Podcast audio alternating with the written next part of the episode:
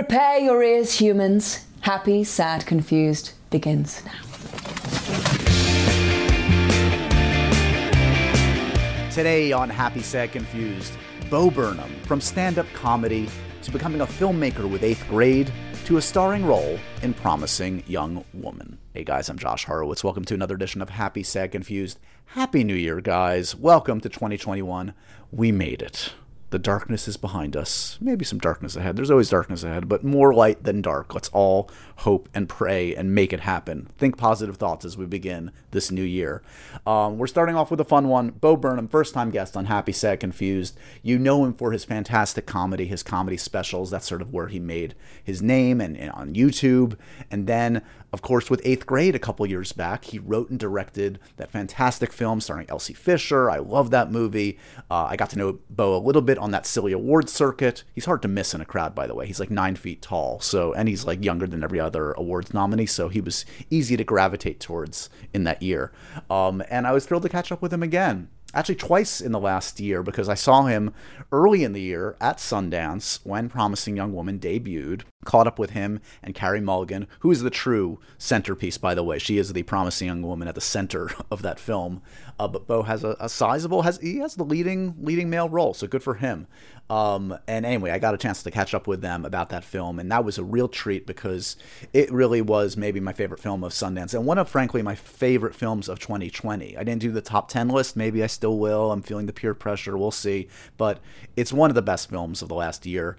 A great bit of satire, comedy, black comedy, drama. It's got a little bit of everything. It is definitely its own beast. Very much, I would, I would think if you're going to compare it to anything, I think of the great Gus Van Sant film To Die For, if you remember that film with Nicole Kidman. I don't want to say too much about the premise because it's got a lot of twists and turns, but Carey Mulligan basically plays a woman who has been wronged and who feels wronged and is out for revenge against men who have taken advantage of her and other women in her life. And um, yeah, it goes to some dark, unexpected places, but it is is thoroughly entertaining from start to finish. Go in and enjoy everything that Promising Young Woman has to offer, including a great performance from Bo Burnham. Good for Bo, who not only you know has the chops as a stand-up comedian clearly and as a filmmaker, but holds his own against Carey Mulligan, who may be the best actor working today. So that's that's that's quite an achievement for Bo, and I'm thrilled that it gave us an opportunity to catch up after nearly a year apart and um, Bo is nothing if not frank and honest and funny about what this last year has been for him. You know, it's been difficult for him, like it's been difficult for most, if not all of us. So um, I always welcome that kind of honesty, especially from somebody as smart and funny as Bo. So I think you guys are going to enjoy this conversation. It's our first, really kicking off 2021 in style. So very happy about that other quick things to mention. Stir Crazy. Yes, we've taken a couple weeks off from Stir Crazy on Comedy Central, but fear not, we are back next week, and the guest, I am pleased to say, is the fantastic former guest of Happy Sad Confused, Jane Levy. Currently starring, of course, on Zoey's Extraordinary Playlist, back for season two on NBC. Support that show. It's a great piece of work, and Jane is always fun, and she delivered on this episode of Stir Crazy. That's on next week's episode. Seek it out on Comedy Central's Facebook and YouTube pages. One more thank you I want to mention we did a special Happy Sad Confused benefit at the end of 2020.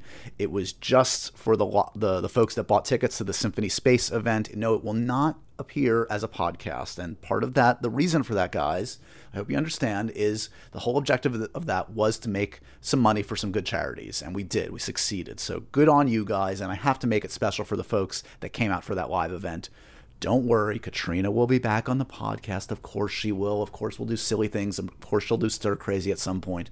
She is part of the Josh Horowitz friends and family collective, so don't worry. Um, but for those of you that did come out, uh, 2,000 plus of you for that live event, um, what a joy, what a thrilling way to end 2020 and raise some money for some good causes. So my heartfelt thanks to all of you. I hope you guys enjoyed it as much as I enjoyed hosting it. Um, I guess that's all I want to say, except uh, to say I hope you guys are staying uh, healthy and safe. I hope things are looking up as we begin this new year. I'm filled with optimism and hope and excitement for all that's to come. And um, let's start the, the year off with a great conversation with a great actor and filmmaker and writer. He's one of those multi hyphenates that I would hate if he wasn't so charming and nice and self deprecating.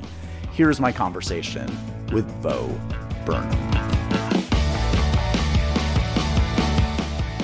Bo Burnham, welcome to the Happy Sad Confused podcast. We were just saying we we last saw each other in the before time when everything was good. What happened yeah, we, though? Well, we we last saw each other in the sort of happy of the of the version of that, and it's now and we're it's, sad and confused. Yeah, it's sad and confused, or I, I, I like gentle euphemisms for I think what's going on right now. Oh I think you had yeah. to. You might need to add a few more slashes. I might have to be happy, sad, confused, like, to- totally fucked up, and yeah, yeah, de- yeah depersonalized, dead, uh, reborn, dead again. I will take this uh, 40 minutes of, of, distraction with you that hopefully we'll cheer each other up a little bit amidst this this hellfire. Um, yes, I'm, yes. I'm, I'm, curious, what, what, was what was this year supposed to be for you, and what did it turn out to be? Well, you know what? Okay, this is a good example. I was supposed to I was supposed to turn 30 and I and I did, but I was. I was gonna say, it was bad, but they didn't destroy your birthday too, did they? I was always, well. I was always like, I never have birthday. I hadn't had a birthday party since I was like 15, and I right. people always be like, "You have a birthday?" and I was like, "I'll have it when I'm 30, and we'll all do something." Aww. And and then know, it's really sad. yeah, I I don't. What I mean, it's silly to talk about. Obviously, the all of what's happened in the context of my stupid, sure, like you know privileged life like i'm i'm having it better than most other people. Yeah. Or most well other than the you know my chemical predisposition to not be able to experience joy but um that's why that's why we're on the phone together because we we, we share this. Well i was going to yeah. say i mean you've been very open in talking about how you've dealt with anxiety over the years and i'm curious like how have you coped in the most collectively stressful year in modern history? Like what have your yeah, coping mechanisms been you know, it's been I don't know. It's been. I think I went through the period that other you know there's people anxious people are people with whatever mental health issues. I know people had said like, well, when the world really felt like it was ending, I actually felt great because like it's like I'm always worried that the world's gonna. I'm always worried that things are gonna be bad. So when things really are bad, I kind of have like this sense of calm. Yeah. And I had and I had that a little bit, but then it kind of kept going and um, yeah, I mean, it's hard for everybody. I mean, eh, but I take I take solace in the fact that, but also I'm sad about the fact that every single person I talk to seems to be in a very particular crisis. Yeah. Like it's and like we're not all in the same crisis. Like my close, like everyone's kind of going through something very specific during this time, and like we're kind of all you maybe just united by the fact that we're all going through our own thing. But it's like it is a deeply like for many people it's an actually phys- like it's a it's a, it's a time where they're struggling physically or with their health or i mean i i'm not having to struggle e- economically which is the biggest thing that is affecting uh, most people. Yeah. Um but it's also just like a very psychic time. It's a very I found it to be very interior psych, and that that's tough for me. I mean, that's just like that's that's not totally easy to deal with because I'm just like, I'm the guy that, you know, is already kind of shut in in his head. And now that I'm like encouraged by the government to be in my own head, that feels like not the ideal. I like it was just even this year, I was like, you know, I need to go out more. I need to engage with the world more. I need to like be outside. And, and, and, and I, uh, and, and then so there's just a kind of a sick irony to all of that. Well, and then there was all the like the expectations that that different people brought to the year in terms of like this is the year to kind of get to the projects I never got to or or like self improve and whatever. And for me it's like we're all just trying to survive this year. 2020 chalk it up as just like the year to just make it out alive and hopefully yeah. make it out with your loved ones alive. Let's not put this extra you know weight on our shoulders to also like get to the screenplay you always wanted to write like if you do great god bless but um this is this is a once in a generation moment um, well yeah and hopefully like this this this moment really also like kind of breaks down the sort of like puritanical individualism of our culture of just like that mindset where we're all just trying to make our own thing mm. and we're all just trying to you know better ourselves and better our own careers. Right. like that's how we get in a position where this happens where things go wrong and we realize like oh there's no social safety net. There's no sense of community. There's no sense of like we take care of each other. I mean this moment more than anything has improved that like th- what this moment doesn't doesn't need right now is more screenplays. It means no. it needs like caring about each other and yeah more communal for each other. Exactly. Yeah health services and and yeah. and and providing for people so that you know i don't know it's just like so it's all, So- and, and and and and also that has happened this year which is nice to see is like a real i think social awakening towards like you know some sort of common interests No, totally, totally. Your your dog agrees. Yes Uh, like, you go, Bo.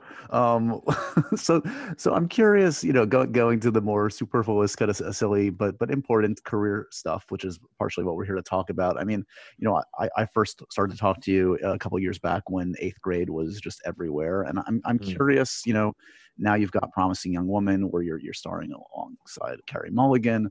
At the end of the eighth grade saga, the the, the, Mhm. the long road that that was, and it was a glorious kind of road for you. When you put the, the tux in the closet for the final time, did you have a Mm. clear idea of like what was next, of what you wanted to prioritize, what you wanted to be, what you wanted to pursue?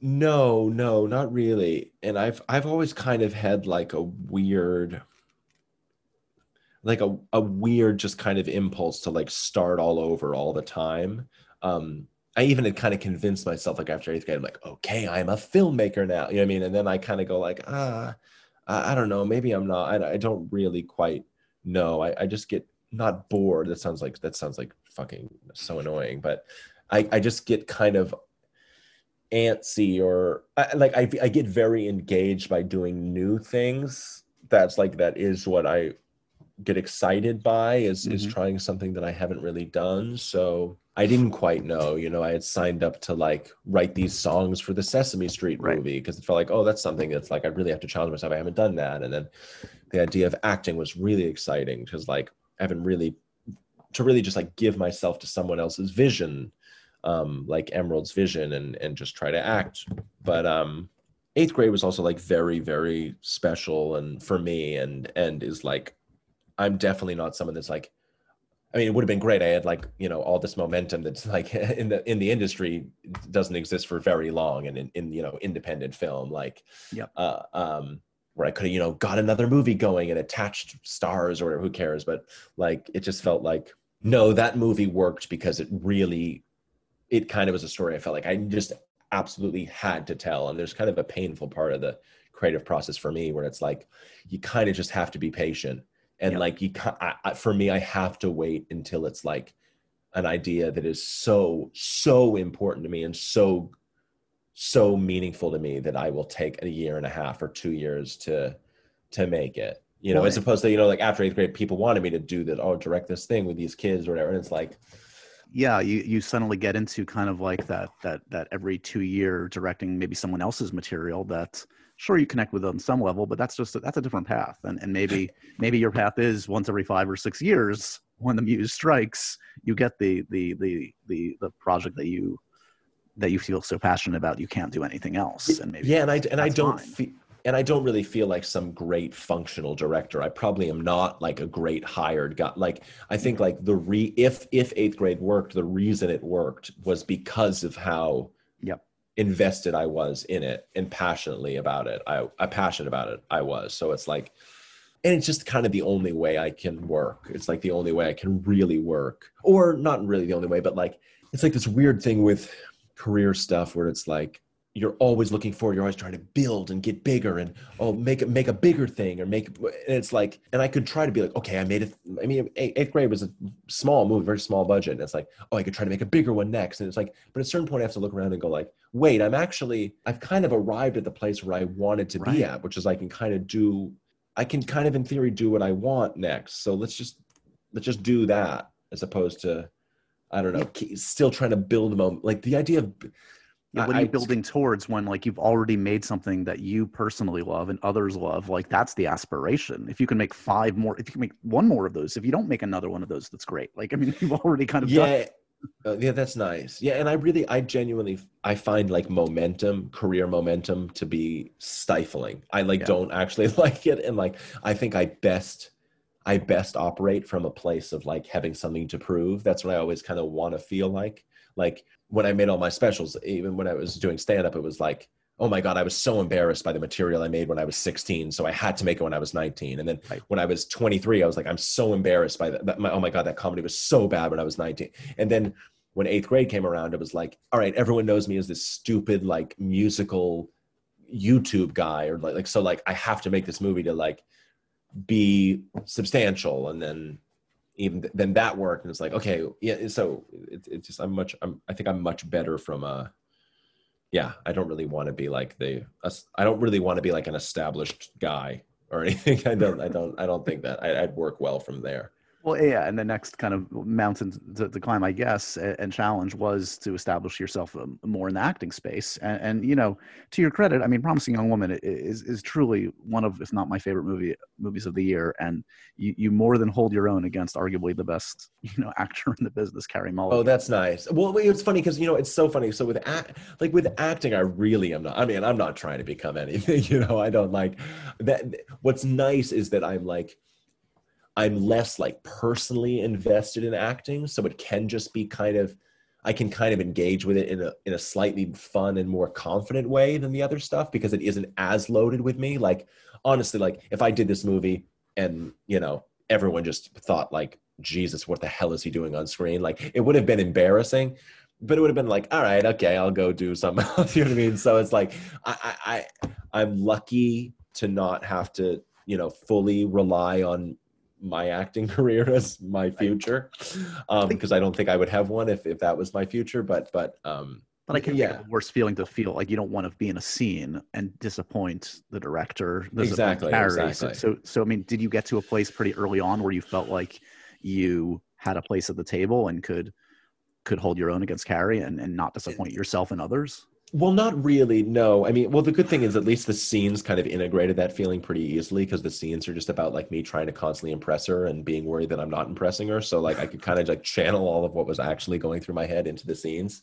Right. Um, but it was it no, it was very funny just though to go from like having directed a bunch of actors, you know, work with them to then being an actor and being like, oh my god, I am a needy actor that needs to like be qu- like uh, I was just like I could I never was on the set thinking of myself as a director. I was never thinking of anything other than thinking like oh my god if I was dealing with myself and like if if I had an actor that was being like I'm being I'd be like dude just shut up and do it and you know just like like so were you asking after a take? Like, was that good? Or are you no, no? It's just like well, no. I'm just like in my own head, and it's just like right. funny to be like, okay, like this gives me at least empathy for actors that go crazy. Like, I, I totally, totally get why actors are insane. Like, of course, you know, big movie stars like, yeah, they're overpaid, they're over, but it's like there is something like psychically violating and insane about being in front of a camera. It's just like the eye of God and the devil staring at you, like immortalizing you and taking your soul.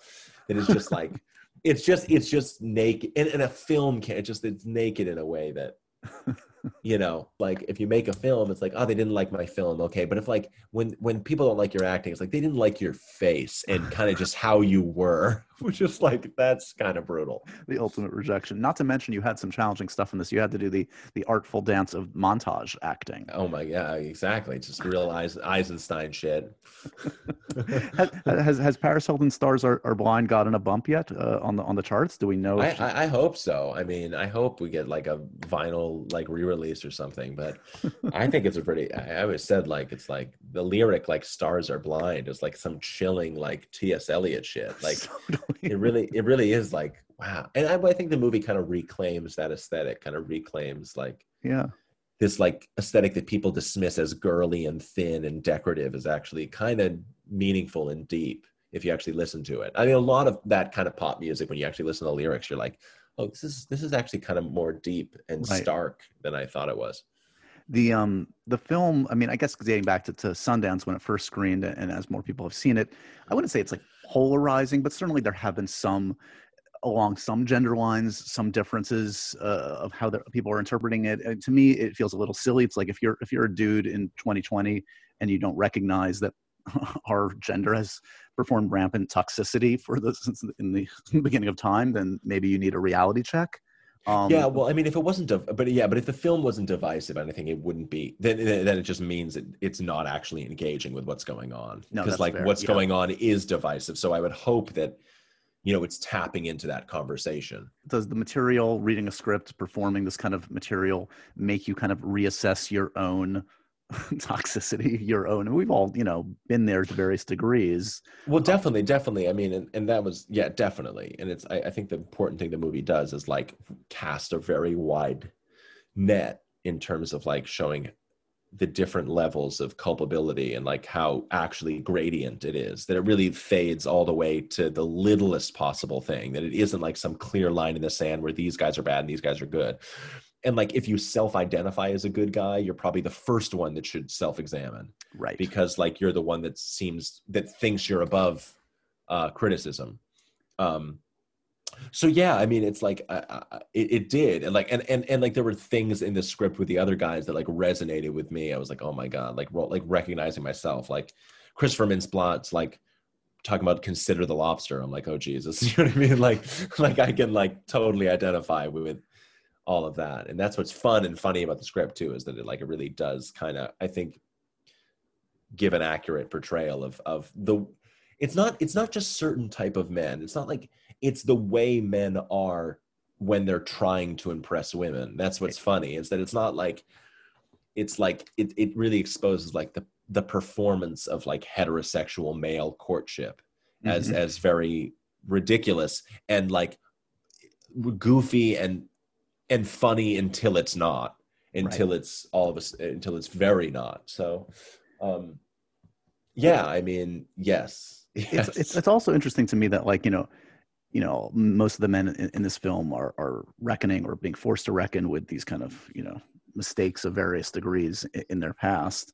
Um and and- and not to equate your your life because certainly you haven't done the things that the guys in this one have done but you've been very open and even in this in this conversation of sort of like reckoning with the early material of, of your Mm. career and like from the Mm. beginning like going back like i listened Yeah. back to your like mark maron conversation which was like you were like 21 or something at the time Yeah. or even then you were apologizing for stuff you were doing like at 17 so it's like that's in your yeah. dna this is like right up your alley yeah oh totally yeah i mean it just it yeah it just sort of it, well it was kind of just a product of the way i started which is just like you know i started at 16 and then so like the person you are at 16 19 21 25 you know so it's like this conversation that's really kind of peaked these last couple years about like whatever it means wh- whatever you call it cancellation whatever whatever Right. accountability cult whatever that is like I think it's a thing that younger pe- people my age and younger really have been wrestling with for a while, which is that because like our lives and like the the roadmap to the person we currently are is just accessible online, right. And it's like and it's like an, an embarrassing roadmap for most of us. I know for me it really is. Like it like I wish I could have some like spotless oeuvre that just was just like totally self-contained and like told a coherent, you know, moral story, but it just isn't. I mean, I was like a 17 year old kid in 2007 trying to be funny at like the peak of like Family Guy. You know what I mean? Like it's just And- like and pretty mention- embarrassing shit. and not to mention the complication that, that that's that's what earned you fame that's what got you where you were that material Exactly, exactly. Is that it actually worked? But I also I always knew, even when I was young, even when I was 16, I knew that like I'm not as good as I can be. Like the whole, po- like I, I know I'm going to be better at this. So even though this is working, like I have to get better. Like I, I want to get. I'm I'm still a kid. I don't know what I'm really doing yet, and Right. um, that's sort of been like my yeah my whole life has sort of just been like creatively like putting stuff out to be like no no no sorry sorry for everything i said before. Actually i mean this. Sorry for everything. Actually i mean that. And it's like the hope is that we can allow for that change one but that also it doesn't but also that when people ask for that change people don't get so defensive. Because it's like comedians especially i think it happens with older comedians they're just so defensive about this stuff and like so defensive about re-examining their previous work and it's just like what i mean like things are changing. Hum- in comedy ages like milk it just does. It just Right. like like you watch like a comedy from the 90s you're like jesus christ. Like you go like wow i did not realize how actually insane some of this was. So Should I not go back and watch your work in Hall Pass? Is that what you're saying? yeah, I don't remember. I might have been good in that. Um, I think I just, I just, I was just a, I was a bartender at 18. Like, just, I think I gave a shot to Owen Wilson. That's what I did. But um, yeah, I never really thought about that in terms of that. This movie kind of deals with that too. But yeah, it is, it is, it. You're right. It is about something even bigger than just the topic of sexual assault, but just like the way in which we all sort of contend with our our past. Yeah. And it's going to get increasingly difficult going forward just because now as we go forward just like what's going to happen in 30 years when the people running for president we have everything they've said since they were 15 or Truly. you know what i mean it's like we're going to have to figure out how to how to move forward I, I, have, I have a small confession to make uh, to Bo. The first time I, I kind of encountered your work or knew of you, like uh, you know, I, part of my gig for many years has been working for MTV for a Yes, long, yes. long while. And you had an MTV show back in the day, hell yeah and and I, I had the instinctual, you know, again maybe self-hating kind of reaction of hating anybody that had an MTV show because you can I, I can't respect anybody that actually works for MTV, and I say that's somebody that works for MTV. Did you have the same kind of?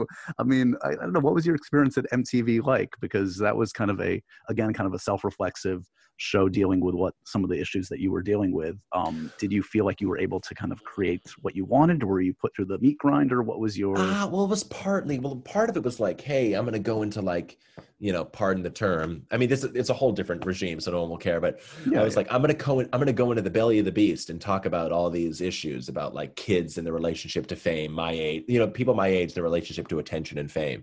And then I got in and I was like, oh shit, I'm in the belly of the beast. what am I doing in here? Like it.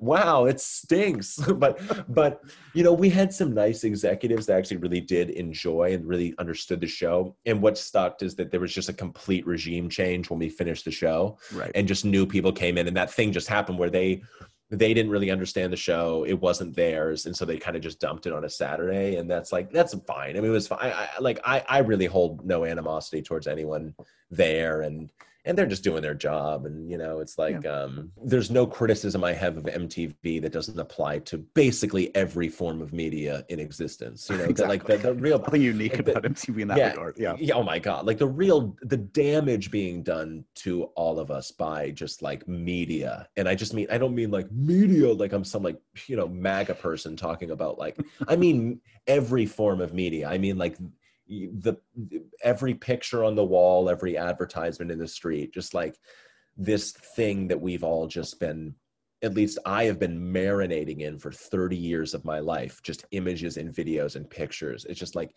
the totality of that damage that is being done just to like the psychic, just, just like my subjective experience of the world that I'm just sort of kind of waking to. That is, I think, what all my stuff is kind of Yeah. Trying to see from different angles is like what what is this doing to us? And it and it and it, and it all kind of becomes inward facing because it's of course i'm making media about sort of my fraught relationship with it. So that's that's sort of um and i think promising a woman is about it in some ways because promising a woman really does play with this idea of like movie tropes of like what a mo- like what have movies done in their representation of hookups or in the representation of like a comedy where a drunk girl stumbles out of a bar or a comedy where guys wake up to a dead stripper you know Yeah, like that like all like the movie really examines like which i believe firmly that like m- the representation of things in film really do inform the way they play out in real life. That the first time I went to a college party, I thought, oh man, this is like Animal House. You know what I mean? So Sure. the things that were funny in that movie, I then think are permissible in that frat house. Like, oh, oh, that guy's not being an asshole to that girl. He's being John Belushi. He's being fun. Right. Uh, well, uh, let's go back to the good old days before media saturation turned all of our minds and souls in, into um, toxic wastelands. Uh, let's talk about the We're ta- movies. talking about the Gutenberg press. The we're talking about back in the 15th yeah, century. yeah, exactly. The- the- I thought you were Right, talking just pre Gutenberg. That that's what it went. I thought, uh, I, I'm so in it that I was thinking Steve Guttenberg for at first, so I got really that's confused. hilarious. Steve. before Police Academy, there was something before then. Um, but I did ask you for a comfort movie because I've been asking most of my guests for this. oh in- yeah, yeah. crazy times. And um, I'm just curious before we get to your your selection, um, tell me sort of like where your your movie sensibilities were as a kid. What were your who were your guys? Who were your girls? Who who were you fascinated by? What were you what were you the posters? Well, honestly, like I was not, I was not like raised. My father just watched Con Air and Armageddon every day, like genuinely. so that's like sort of that's sort of the cultural atmosphere that I was raised in. So it was like a lot of like, I mean, it was like genuine, like Dumb and Dumber. I mean, like Jim Carrey, like oh, you know, I mean, I love Jim Carrey as a kid. I love Sandler. So it's just like a lot of comedies, Tommy Boy. I mean, that's like, like if I'm being real on it, like that's that's what I was a kid. It wasn't until I saw like, I think like One Flew of the Cuckoo's Nest was the first movie I saw that made me go like, whoa, whoa, whoa, like what is this thing with these people acting like this? And it like it felt so alive in a way that was just like stunning to me. But as a kid, it was very, I just think very, very basic. Like I loved like Men in Black and Independence. Like I loved Will Smith. he was the coolest person in the world. Like, and I think I cherish that. I cherish the fact that like I grew up just with very, I think, very basic, normal sort of cultural interests. Because like even comedy, like stand up, I, I like stand up comedy as a form because it is very it's meant to be like a, a, like a medium of the people you know what i mean really it's yep. meant to like communicate to like real people that's like i do want to do that i do want to like uh you know i'm not just trying to make like you know indecipherable stuff for like 12 really cool yeah. people you're not doing um, new yorker cartoons necessarily yeah and no and it's not because like i mean i wish i could do that. i mean i also I, I, I, I might just i don't think i'm like skilled or smart enough to do that but it's like i i enjoy uh yeah part of me like i want to make stuff that my brother loves and my sister loves and you know uh it, it, i i really value my connection to to like yeah just like normal sort of cultural interests the Brit- the british office is probably the, most formative actual thing for me in some ways right. even though it's a tv show like i know people overstate that but I, I watch that like once a year and that's probably that probably had like the biggest effect on even eighth grade was that movie just that that style of performance that that sort of this the thing that's gotten lost i think in all the adaptations of the of the british office and all of its forms in america like and not just the office but every form is just like yeah just the, the particular relationship of people to a cam the way a camera changes a room. Right. Really specifically the way a camera changes people which is like that to me is like one of the central questions that we have to and the, and the more we've forgotten about cameras in rooms the more we need to examine that question the more normalized they've become. It also um, like the film you chose revels in in discomfort um, yeah yeah. in the best possible way. So on the movie side you didn't go with one flew over the cuckoo's nest uh, as, as comforting as milos forman's work can be. Uh, you went with uh, one of christopher guest's best uh, what was what was your pick? I went with Best in Show, which is so funny. I just I didn't even realize until this conversation that like oh right like Jennifer Coolidge is in Promising a Woman. Like I didn't even think of the connection of because I mean Jen is Jennifer is like like absolutely one of the highlights of that movie and one of the highlights of Promising Woman. I think she's brilliant in it. Yeah. But like um yeah well well it's funny Best in Show is similar to one Flew the Cuckoo's Nest in just being like as robust and impenetrable an ensemble as is like possible. Right. Like just just actually how across the board incredible everyone is and it is like um yeah, just, just truly kind of mind blowing. Do you do you remember when when or how you first kind of started saw it or or became obsessed yeah, with so it? So I first saw it up in like my grandmother's like little she lives in like a little cabin in Maine. I'm from Massachusetts, so that, that my fam, my mother's side of the family is up in Maine. And I went up there. I must have been. It must have been around when it came out. So I was like ten or eleven. Right. And there was a VHS of it, and me and my cousin watched it.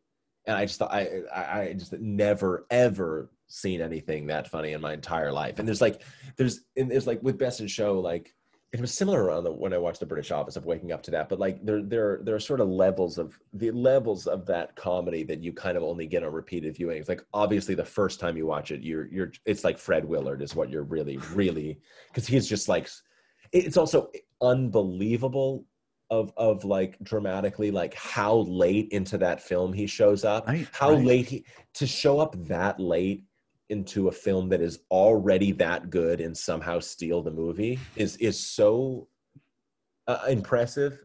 Um, but yeah, I mean, I just watched it really recently. Like Parker Posey is is unbelievable. Catherine O'Hara is unbelievable. Obviously, obviously Eugene Levy, and j- just recently, I was really particularly mar- marveling when I saw the reason I had Catherine O'Hara of her in that film. Amazing. Um, yeah. she is across the board just so one. I'm so glad I haven't watched Schitt's Creek, but I'm I'm. It's like really amazing to see her kind of and Eugene kind of really get like a rousing cultural response, like the the the, the overdue like totally. coronation culturally that they that they deserve because they are just you know I mean like iconic all time great comedic performers that and like and that's like a thing that's really dying out. Like we don't have those performances anymore. We don't have and it's another thing like we don't have comedy really substantial like straight up comedies anymore.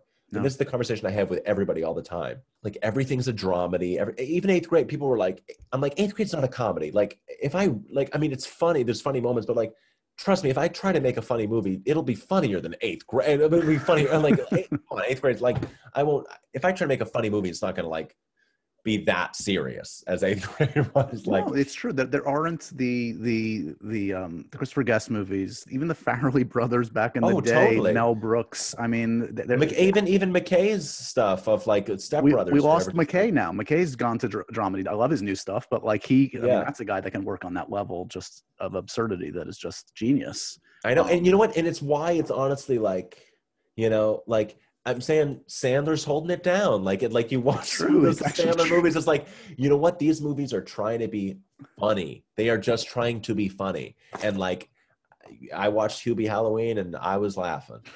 I was really laughing. I was like, it's just like it's so refreshing to see something that is really just trying to make you laugh Right. because like rather than like also trying to do all this other stuff it's like gosh like and that's what's i mean like best in show is just so and it's amazing because you can also it can it can also be read politically it can be read as this like hilarious indictment of just like brain dead white people that are so like insulated. They like from the like pain of the world that they're just like worried about competing their own like purebred dogs. It's like it is so all there's there's also it is like biting and smart in a way that it never has to stay. But Right. it's like it, it is such a just a breezy funny comfort. And, and and it's movies like that with that type of performance that is like kind of just existing on the edge of um of of spontaneous and improvised that I feel like I can watch multiple times because there's just so much subtlety to enjoy. You know, a, a- pick that I was almost going to say. Am I just talking? No, endless? no, this is good. Okay. Um, I almost wanted. It was hilariously. I wanted to almost put "Let Them All Talk" as my comfort pick, even though it came out two weeks ago, because it's like the first movie that I've watched. Like I watched it twice in like a day, and I haven't done that in a long, long time.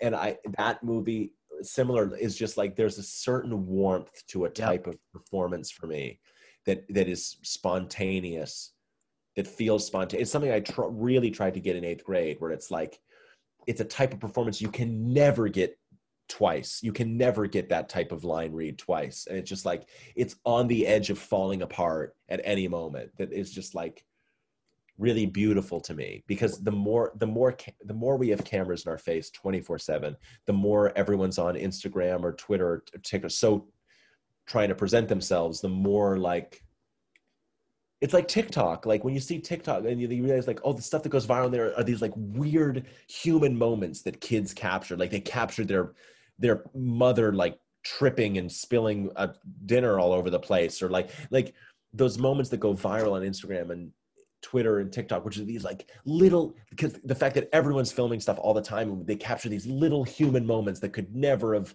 happened of like, I don't know, some raccoon standing on the porch, like knocking on the glass or something. It's like, right. um, Well, and the Yeah. funny thing you mentioned, I mean, uh, for Let Them All Talk, which is coincidentally also on HBO Max, guys. You're selling HBO Max subscriptions today, Bo. Uh, Best in Shows on there too. oh yeah, they- hell they- yeah. but they but they both were approached in, in, in a similar way, um, and that in that they both are very heavily improvised films. I mean, Best in Show, infamously, the story is that there's a 16 page kind of outline for that film. Um, Soderbergh was actually just on the podcast. I was talking to him about Let Them All Talk as well. And similarly, he had an outline essentially and, and, and had a direction for his actors. Um, you know, as you well know, you know, having been even a part of the Apatow world, like there's that been that push and pull in the last 15, 20 years between like improv and script and like maybe leaning maybe too heavily on improv when well you, that's the thing is yeah. well, well it's a certain type of improv. I mean is, is leave to ha- maybe lean too heavily. It's just i don't like directionless improv where it feels like you're riffing trying to find like a joke rather than like let them all talk. They are always riffing in character on and dynamic. serving that story. Exactly. Yeah Exactly. And the story becomes like the really subtextual relationship between people where one is more successful or has more money or is better off, or like this, how the subtext of people's relationships plays in the stuff that you would never think to write. There are so many moments in Let Them All Talk that are like these human counterintuitive moments that you would never ever write in a script because it wouldn't read right. But then when someone does it, it's like it's like that incredible moment in the beginning of Let Them All Talk when the first scene of Lucas Hedges and he's at the billiard he's, he's playing pool with his friends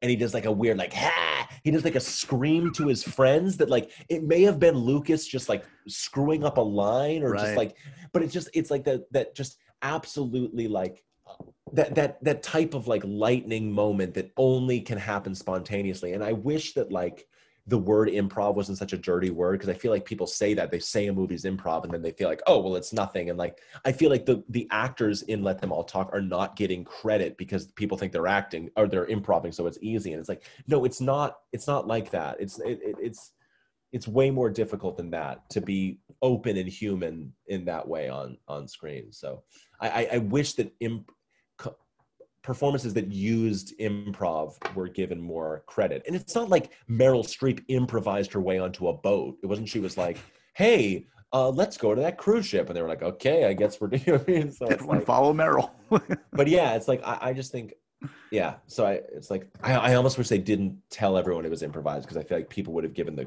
performances way more, right wouldn't have given them their due if they didn't, you know, get clouded by that dirty word. Where where are you at right now in terms of your attitude about performing whether it's it's acting or stand up is stand up even in your mind at all or to, to you is that a closed chapter in your life Um, no, it's not closed. Um, I mean, well, there's the logistic closing to it well sure for sure, but um, no, I mean, I'm open to it. Um, I mean, it's all about just for me, like, it's motivated by wanting to say something, and then like, where's the best place to say this? right um, um, and there certainly is you know something that i was maybe more uh, terrified of now that it's been now that it's really been taken away from me has become you know maybe appealing again but um Right. yeah it's it's it's difficult i don't know it's it's a strange time and you know a strange way to engage with the world. It's also it's very tough to to offer when it feels just like the world is just drowning in opinion and drowning in commentary to feel Right. like you're going to be additive when when it feels like the most additive thing would actually be subtracting from it from in some sort of way. Well so, it does feel like frankly like since eighth grade like you're not really on social media at all it's Mm. like I, you know i searched deadline it's not like there are like four different bo burnham stories you're kind of laying Mm. low and doing your thing and um, there's nothing wrong with that except it's just like it's not the norm in the industry where people sometimes like kind of feel this impulse to to be seen constantly to be uh, you know even in a year where no one's actually out and about they're finding ways to tiktok or instagram or, or make themselves feel relevant and it's clearly it, I, to your credit i don't think you have that inner you know thirst. Yeah Um, well no I, I, I might probably i think i i mean i'm probably i have thirst. I mean i'm definitely a thirsty per- but it just like i mean i've also i started too young so i've i've I've had i've got been some of that out of your system a little earlier than most.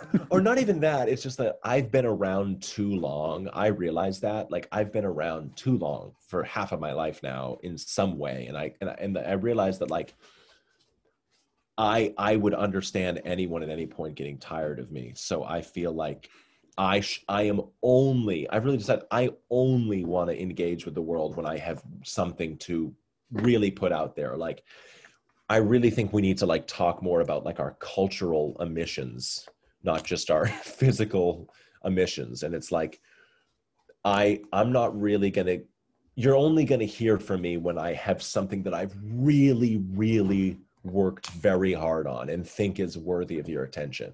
I mean, the thing that I just think is really, really strange when I see like comedians or whatever, it's like just like on Twitter commenting on every single thing that happens every day. Right. And then it's like, and then you want to put out a special or then you want to put out a, it's like, well, who cares? Like, it's just like, who, who cares? So I've, I've, I've been hearing from you this entire time and, and like, uh, yeah, it's strange. It's strange. It's also like I, I really think the only way to for me to make stuff is is in silence.